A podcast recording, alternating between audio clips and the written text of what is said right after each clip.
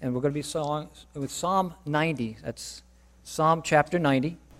Please open your Bibles and turn to that. And if you don't have a Bible with you, in the pew rack in front of you, there's one, and that should be on page 718.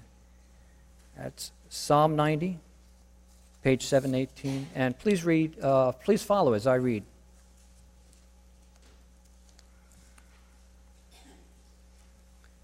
Lord, you have been our dwelling place in all generations. Before the mountains were born, or you gave birth to the earth and the world, even from everlasting to everlasting, you are God. You turn man back into dust and say, Return, O children of men. For a thousand years in your sight are like yesterday when it passes by, or as a watch in the night. You have swept them away like a flood they fall asleep. In the morning, they are like grass which sprouts anew. In the morning, it flourishes and sprouts anew, and toward evening, it fades and withers away.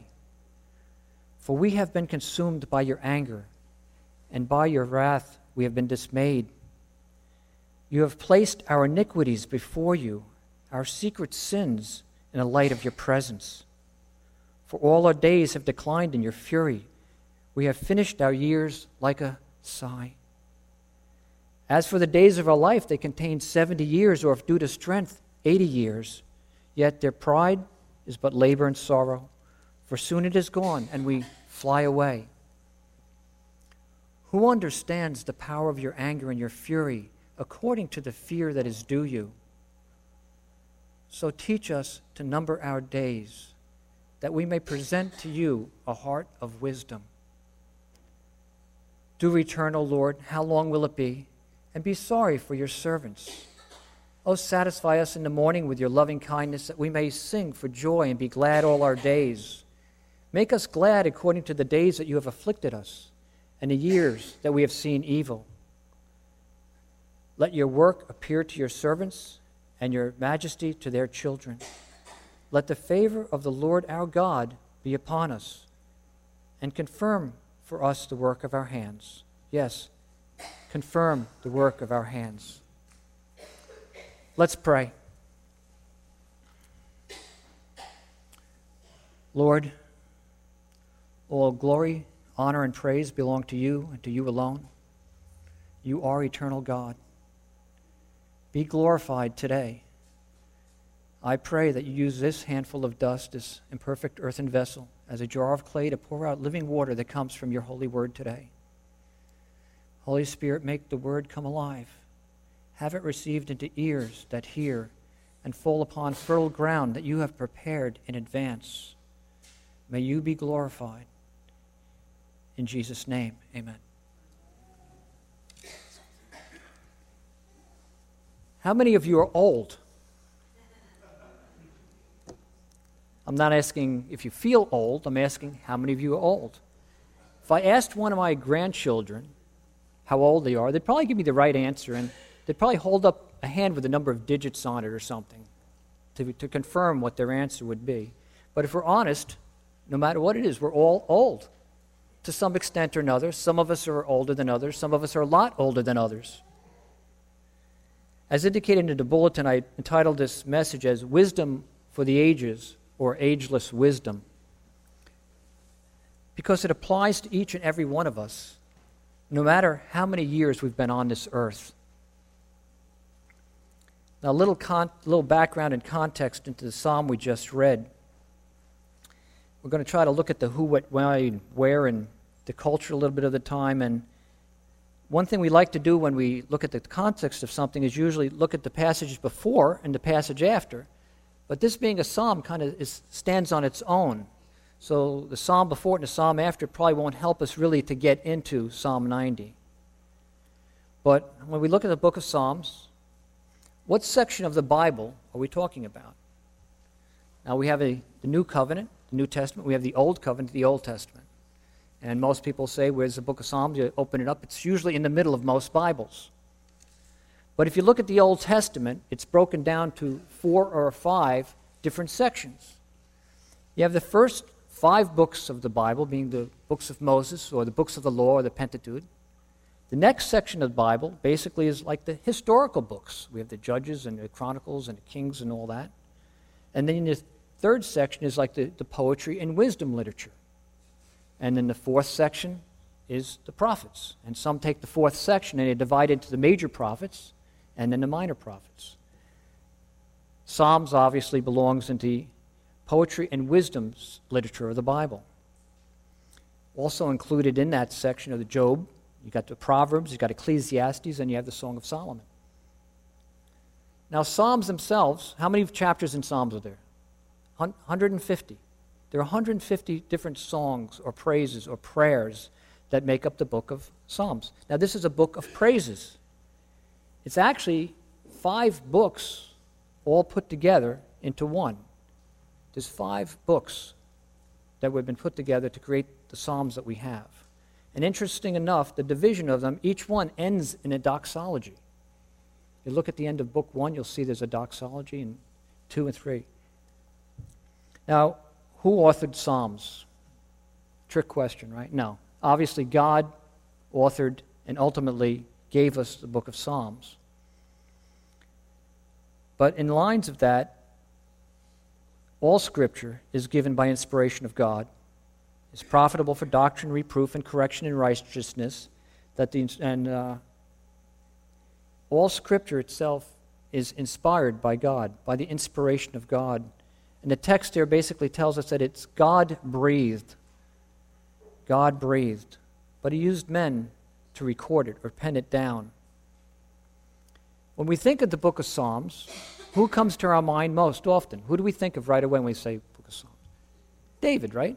And rightfully so. David wrote about 75 of the Psalms that we have recorded here.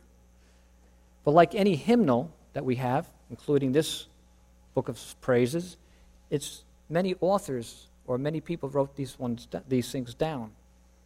There are 10 songs of Korah, 12 from Asaph, 2 from Solomon, 1 from Heman, 1 from Ethan. No other book of the, our Bible contains as many authors contributing to it as the book of Psalms. But Psalms is unique and special and attributed to who? Who's the author of Psalm 90? If you right, exactly right. If you look at the superscription in front of what we started reading today, it basically says Moses. What does it say? It's a prayer of Moses, the man of God. The man of God. Now, that, that's a unique phrase. It's used over 70 times in the Old Testament, the man of God. And it's usually referring to a prophet, one who speaks for God, a man of God. Now, Psalm 90 was probably written around 1410 BC. And this was during probably the wilderness wanderings of the Jewish people on the exile, uh, after the exile. And it's probably the oldest psalm that we have out of all of these. And it might actually be one of the oldest pieces of scripture in the Old Testament, depending on when Moses wrote the five books and who and when wrote the book of Job. Now, the span of the book of, of, of, Psalms goes from that time, some 900 years, to about the 6th to 5th century BC. So, again, Psalm 90 now starts out the fourth book out of the five of Psalms, and it's the only psalm probably written by Moses. Understand again, they're all God breathed. And to understand a little bit, let's look at the writer. Who was Moses? I'm going to try to blow through this quickly. We all remember from Sunday school the story of Moses. I'm going to go through it real quick. But his life period, if you took, took Moses' life, it's basically broken down into three different periods of time, each containing roughly 40 years. Think back on the circumstances of which the time frame, what was going on in history in the light of, of Moses' birth. This was a time of Israel's probably deepest depression. Why? Where were the Jews? They were slaves in Egypt. They were put into forced labor, and being in forced labor, we would complain, and they complained, and they complained about the workload forced on them by the Egyptians. And due to the complaining, actually, besides the complaining, they were actually increasing in number. the population of the Jewish people in Egypt at the time was exploding a little bit, and it kind of worried the Egyptians that they were getting too populated, populous. So what happens? Number one, the number of bricks and, and stuff they had to make was doubled. And on top of that, they said, not only were we doubling, you got to go get your own straw and, and clay and everything else. So they doubled the workload, made them get their own raw materials. And also this time, the king decreed, made a decree to kill all the male child, children that were born to control the population of the Jews. Now, there, there's a Jewish stay, saying which basically says this When the tale of bricks is doubled, then comes Moses. To think about that in a historical center. So, Moses was born during this time. He's born, he's hid for three months, he's placed in a floating basket by his mom, right? He's on the Nile River. It's placed where Pharaoh's childless daughter basically would bathe and find him. She took him in for herself, basically adopted him, used a Hebrew woman to nurse her, which ends up being Moses' wife. And think about how he grew up now. He grew up in the Egyptian culture, and the Bible tells us he grew up with all the wisdom of the Egyptians. So he grew up in a good home with Jewish influence, though.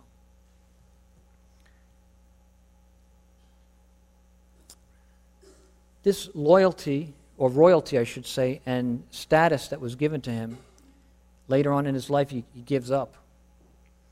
And he gives up and just about runs away from it. He saw injustice being done to a brother Jew by an Egyptian. Moses ends up slaying this Egyptian and hiding the body basically in the sand, and then being found out about this murder. He flees, and he fled into the wilderness. And this basically is the first period of Moses' life, his first 40 years. In the desert area, in Midian, for the next 40 years, basically, he's a shepherd of Jethro's herds. He's being prepared at this time by God for a coming assignment. At the burning bush, Moses was given this mission to bring God's people out of Egypt by the eternal and self existing I am. This was his second 40 year period. And note how old Moses was at this time. Basically 80 years old when God commissions him. Now, at the age of 80, he's given this enormous task to go to Pharaoh and lead the Israelites out of slavery and into their new home. The man of God goes to Pharaoh and speaking for God says, What? Let my people go. Let my people go. Pharaoh ends up what? Refusing multiple times, and each time he refuses, another plague comes. And he refuses, another plague comes, another. There are 10 plagues in total, right? We got the blood, the frogs, the gnats, the flies, the livestock diseases, the boils, the hair, the hail coming down, the locust, the darkness, and finally the last one is what? Death of the firstborn, from which was instituted basically the Passover. The angel of death at this time would pass over the homes where the blood was applied to the top and to both sides of the doorposts. And if that wasn't applied, the angel of death would do what? Take the firstborn of that household, and also the firstborn of the livestock. finally, Pharaoh, after this, lets the people go. Now, the Israelites were enslaved there for about 430 years. And, but after Pharaoh lets them go, he has a change of heart, right? It's a change of heart. He starts pursuing them with his mighty armies and, army, and his horses and over 600 chariots plus. And what happens? They come to the Red Sea. Israel crosses the sea on dry land with walls of water on both sides.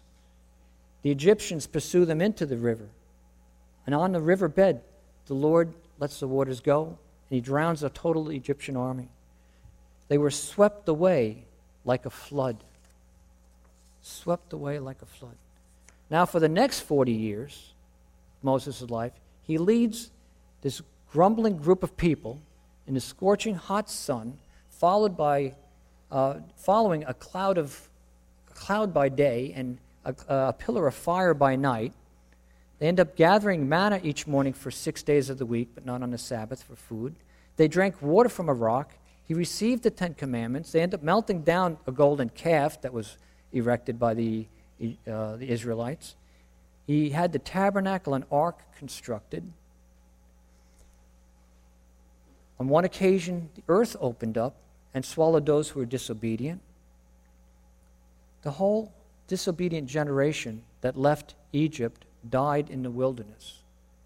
They all did, including Moses, except Joshua and Caleb and the children that were born thereafter along the way. They all entered the promised land. Now think of the miraculous events and wonders that the man of God saw in his lifetime. And I'll only mention some of them. I'm not talking about the hand with the leprosy and the rod being thrown down and the Aaron's budding rod and turning into a snake, but just mention, I quickly try to summarize this. And on top of this, he writes Psalm 90. And he probably wrote it during this wilderness journey. Looking at verse 1 of Psalm 90, it says, Lord, you have been our dwelling place in all generations. Now think of it. For 40 years of wilderness living, moving from place to place, the book of Numbers talks about at least 40 different, excuse me, 42 different places the Israelites camped during this journey with no place to call home. How many of you gone on a camping trip? I'm sure most of us have, right? Maybe for a weekend, maybe for a week, maybe even cross country. 40 years. That's a long camping trip. It's a long time also to be homeless. They had no place to go back to at that point. They were looking for the promised land to come. That's a long, long time to be homeless. But Moses, in writing this, proclaims what? That God is his dwelling place. God is his place of refuge, his rest. He had his home in God, and ours too. And it talks about in all generations. You have been our dwelling place in all generations. Now, if I did my homework correct, there was probably six generations from Abraham to Moses. I have them listed as Abraham, then Isaac, then Jacob, Levi, Kohath, Amram, and then Moses. Moses states that the same God blessed them all. In all generations, God has been their dwelling place. And he goes on to say, verse 2 Before the mountains were born, or you gave birth to the earth and the world, even from everlasting to everlasting, you are God. What a tremendous piece of scripture, huh? When we look at the mountains, we tend to think of the fact that they've been there forever, they're immovable. They're actually a symbol, basically, of fixed permanence. I mean, you think they've been always there. Jesus even uses them as an illustration when it came to faith, right? He says, if you have the faith of a little grain of mustard seed, you could say to this mountain, be moved and cast into sea, and it would. He used it as an illustration of how permanent this is and what a little faith can do. Now, God was there, obviously, before the mountains. He created them, He gave birth to the earth and the world. Before creation, God existed. There's never been a time when God was not. It's kind of mind boggling. There's never been a time when God was not. He's been there from, from everlasting to everlasting. He is God. Our infinite, our uh, finite minds can't really comprehend what, what, what, what that is like. Verse 3 turns, says this that you, meaning God, turn man back into dust. With a command, he basically says, Return, O children of men. What a contrast. We have God who was there before these immovable mountains that have been here forever, from time past, that we are just dust. Now, the, the word dust here comes from the word to, to crush or to pulverize. So we're just dust. I am just dust. Psalm 103, verse 14 says, For he himself knows our frame. He is mindful of what? That we are but dust. God created man from dust, and God will return man back to dust And he says, Return, children of men. God is totally sovereign, totally in control of the length of our days. We can't add one cubit, one more step, not one more moment to them. God is an absolute sovereign. Verse 4 says, For a thousand years in your sight are like yesterday when it passes by, or as like a watch in the night. I don't know, can, to think about how long a thousand years are, I mean, it's hard to comprehend. I, mean, I was thinking back about how, how long the United States has been in existence. That's a 240 years plus a little bit. It's hard to imagine what a thousand years are like in a length of measure of time. But from God's infinite eternal view, a thousand of our earthly years are like yesterday. How short a period of time is that in our minds today? Yesterday. Let me repeat that.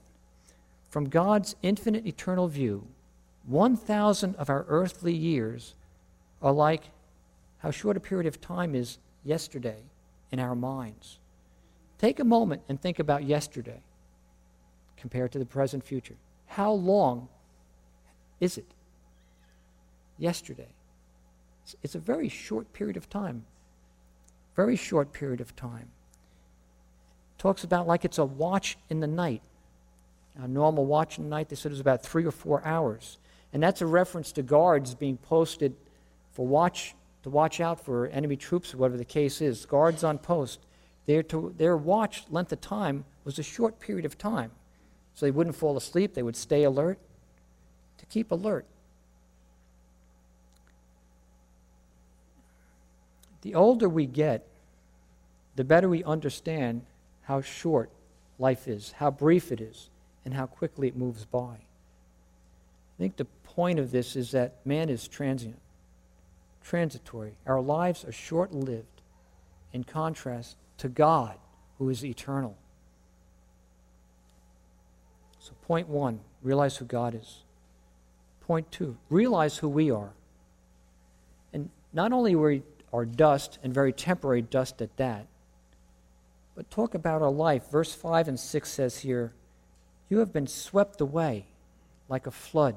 They fall asleep in the morning. They are like grass which sprouts new. In the morning it flourishes and sprouts new, and toward evening it fades and withers away. You have swept them away like a flood. Men's lives are swept away by God. And again, I picture the Egyptian army here chasing the Israelites into the riverbed and God drowning them, being flooded away, being swept away with the waters.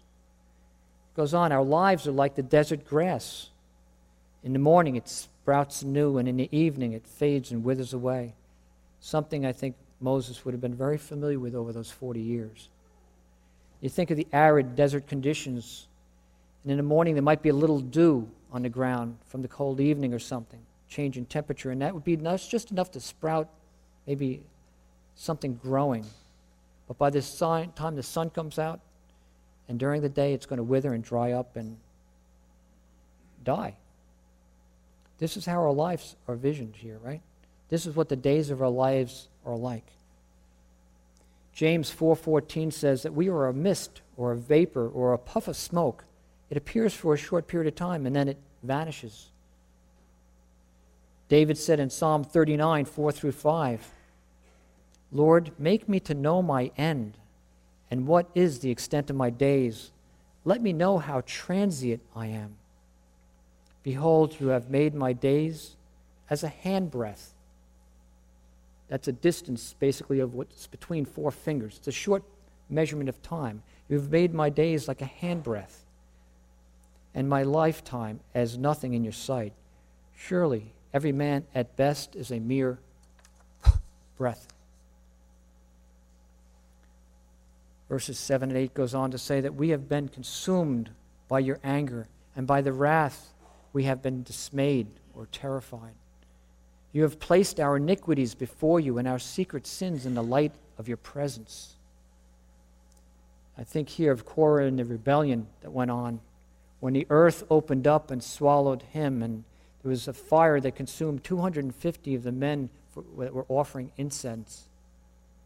Israel's sins, their unbelief, their murmuring, their disobedience, and their secret sins in the desert wandering provoked God's divine anger on a whole generation. He wiped them all out. Got to remember, nothing is hidden from the Lord. Nothing is hidden from His sight. Every sin, every action, every thought, the Lord knows. For all of our days have declined in your fury, for we have finished our years like a sigh. All of our days in God's sight are under His divine judgment. He's looking, He sees everything that's going on. Life declines and it ends in a moan, in a sigh, and it's over with. It's a great passage in Ecclesiastes uh, chapter 12 that describes our condition of our lives in our older years as, as, as they decline. Verse 10 says, As the days of our lives, or years, they contain 70 years, or if due to strength, right, 80. But their pride and their labor are sorrow. For soon it is gone, and we fly away. Now, Moses lived to be 120 years old, and it's said that he still had good vision and strength. Deuteronomy 4 34 7 states, His eyes were not dim, nor his vigor debated. And Joshua, I think, lived to be 110. But most people during these days did not live anywhere near that length of time. Most of them passed away much younger. Their bodies were weakened by age. Even King David lived to be 70. But what Moses saw in this generation of people that left Egypt, they were dying off. And probably those that died off were probably between those ages. And that's probably pretty close to our ages today, if we average them all out. And he says, Yet their pride is but labor and sorrow, for soon it is gone and it flies away. The best we have to show for this short life is what we've labored for or what we and the sorrow that we've gone through and then we die. It sounds very much like Ecclesiastes. And it says, For soon it is gone, that's our life, and we fly away. Picture it like a bird landing for a short period of time on a branch, and then it flies away. It's kind of like what our lives, lives are like. Verse 11 goes on to say, Who understands or, or who knows the power of your anger and your fury according to the fear that is due you. It's kind of a scary verse. Do any of us really understand the full intensity of God's holy anger against sin? I don't think anybody does. I know I don't. God forgive me, I, I, I don't. But no one really understands or gives God the fear and reverence that is rightly due him.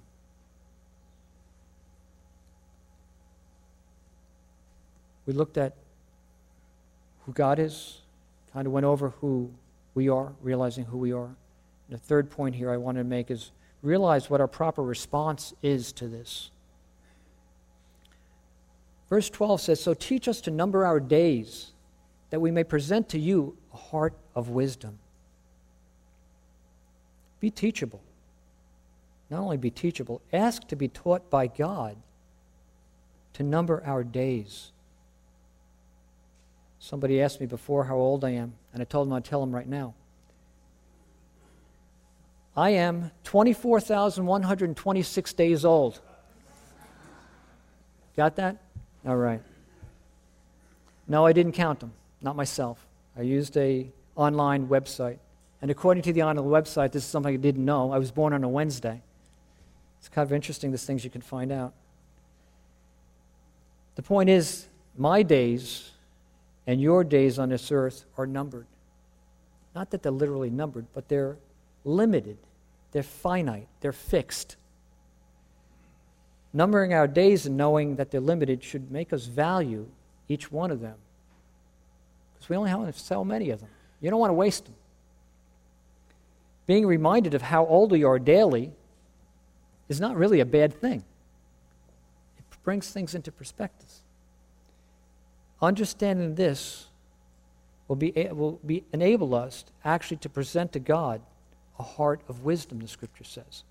We'll be wise from this. Thus, titled, Wisdom for the Ages. Teach us to number our days that we may gain or that we may present or bring to you a heart of wisdom.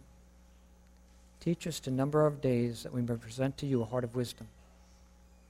Verse 13 goes on Do return, O Lord, how long will it be? And be sorry for your servants.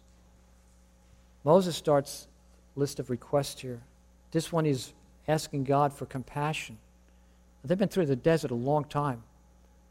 They're going through a lot of hard times, and he's asking God to be compassionate. Relent, O Lord, return us to your divine grace. The people of Israel here were under God's discipline for a long, long time. Verse 14 says, And satisfy us in the morning with your loving kindness, that we may sing for joy and be glad all our days.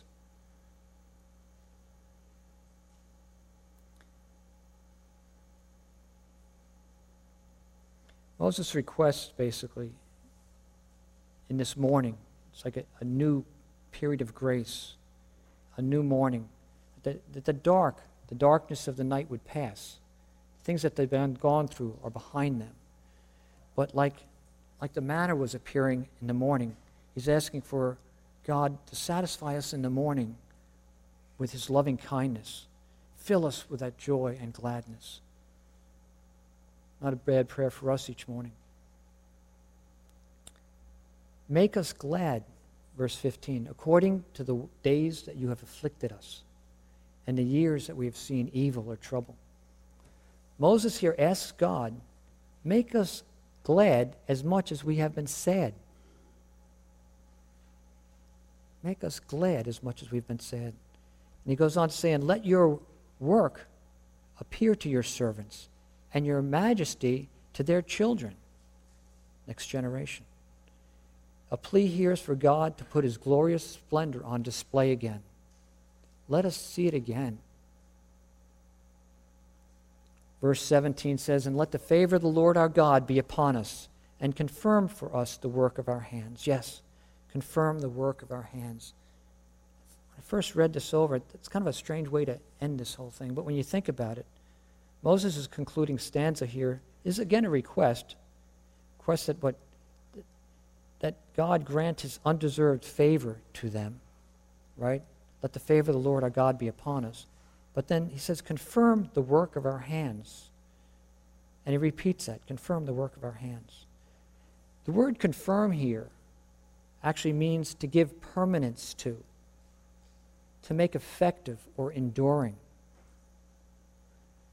give permanence to, make them effective and enduring. I'm going to read three pieces of scripture real quick here. Matthew 6:19. Do not store up for yourselves treasures on earth where moth and rust destroy and where thieves break in and steal, but lay up for yourselves treasures in heaven where neither moth nor rust doth corrupt and where thieves do not break through and steal. Permanence. Not here. Permanence in heaven. Luke 16:9 is an interesting one. I say unto you, make friends for yourself by means of mammon, which is the wealth of unrighteousness, so that when it fails, they will receive you into eternal dwellings. The point here is using our earthly money or earthly treasures and work for God to produce treasures in heaven. And in this case, think it's specifically talking about the souls of people who would be saved by the use of our earthly wealth, who will go on to glory ahead of us and welcome us there when we go. Be interesting to see how we've used our earthly treasures here to bring others to know the Lord and for them to greet us when we get to glory. That's effectiveness. 2 Corinthians 4:18 says, "For the things which we see are temporal. But the things that we don't see, that are not seen, are eternal. Eternal, that's definitely enduring. The reason I mention those verses because if we view everyday life through the lens of eternity, I'm going to repeat this. Review if we view everyday life through the lens of eternity, how would this affect our everyday attitudes, our actions, and our decisions with eternity's values in mind? I had the blessing of growing up in a Christian home. We had many a verse on the wall, some scriptural sayings and spiritual sayings as well. Some of them were framed or embroidered. I'm sure many of you had the same things. And some of them were on these four by four tiles that somebody either painted or made or whatever. I remember one of them had a saying on it as this it says, Only one life, twill soon be past. Only what's done for Christ will last. Only one life, twill soon be past. Only what's done for Christ will last. Have you heard this before? Some of you probably have, right? You've seen it on a plaque somewhere. Well, I'm going to tell you, by the time I get done, you're going to know that statement. This, this uh, poem, part of a poem, is attributed to C.T. Studd. He was a British missionary to China, to India, and Africa back in the late 1800s and early 1900s. He died at the age of 70, but he died in the mission field in Africa. If you give me a second, I know it's a little long poem, but bear with me. I think it's worth reading. And again, only one life twill soon be past is the name of the poem.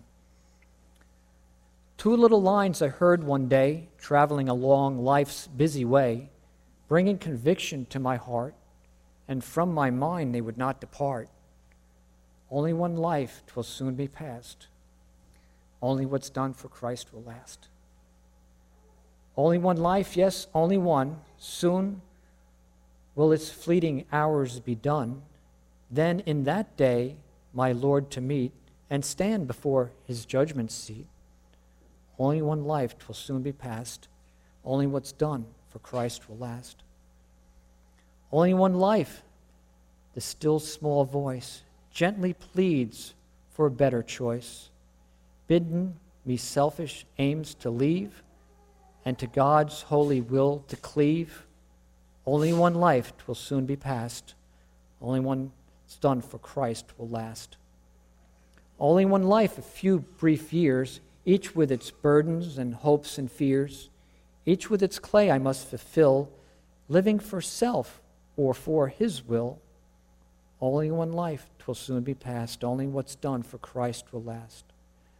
When this bright world would tempt me sore, when Satan would a victory score, when self would seek to have its way, then help me, Lord, with joy to say, Only one life will soon be past, only what's done for Christ will last.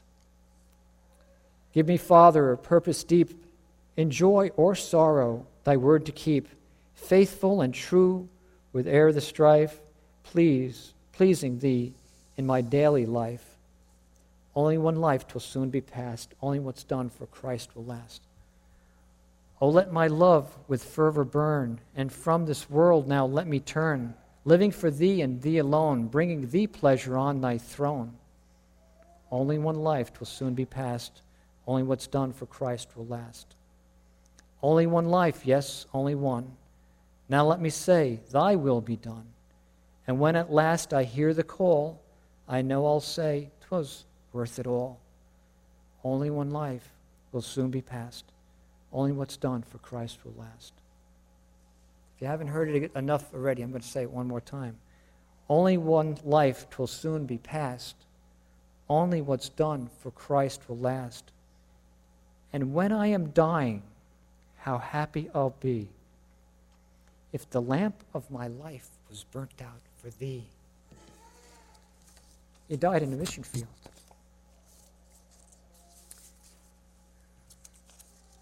This is Labor Day weekend.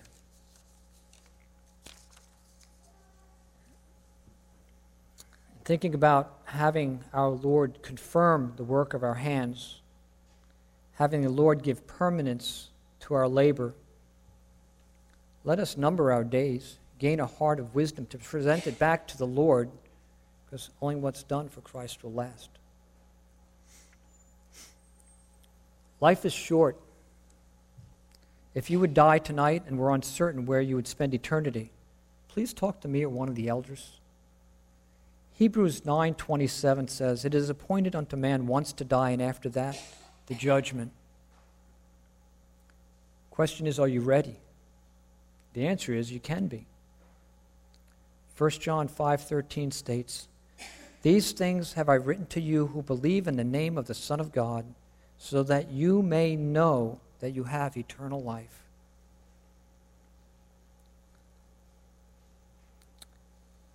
Let us show you some life changing scriptures and assist you in coming to a personal knowledge, personal relationship with the eternal God and with His Son, Jesus Christ our Lord.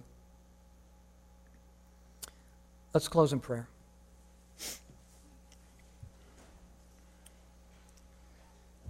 Lord God, I ask that you show us more of who you are holy and sovereign, just, all knowing, all powerful, creator and the sustainer. Reveal to us more of who we are, Father, how frail, needy, and dependent, how transient, how we are just one breath or one heartbeat away from our final day. Forgive us for the years we have spent aimlessly wandering, grumbling, and in disobedience. Shed your mercy and grace upon us. Let us see a glimpse of your glory. Help us to invest our time, our gifts, and our very lives wisely.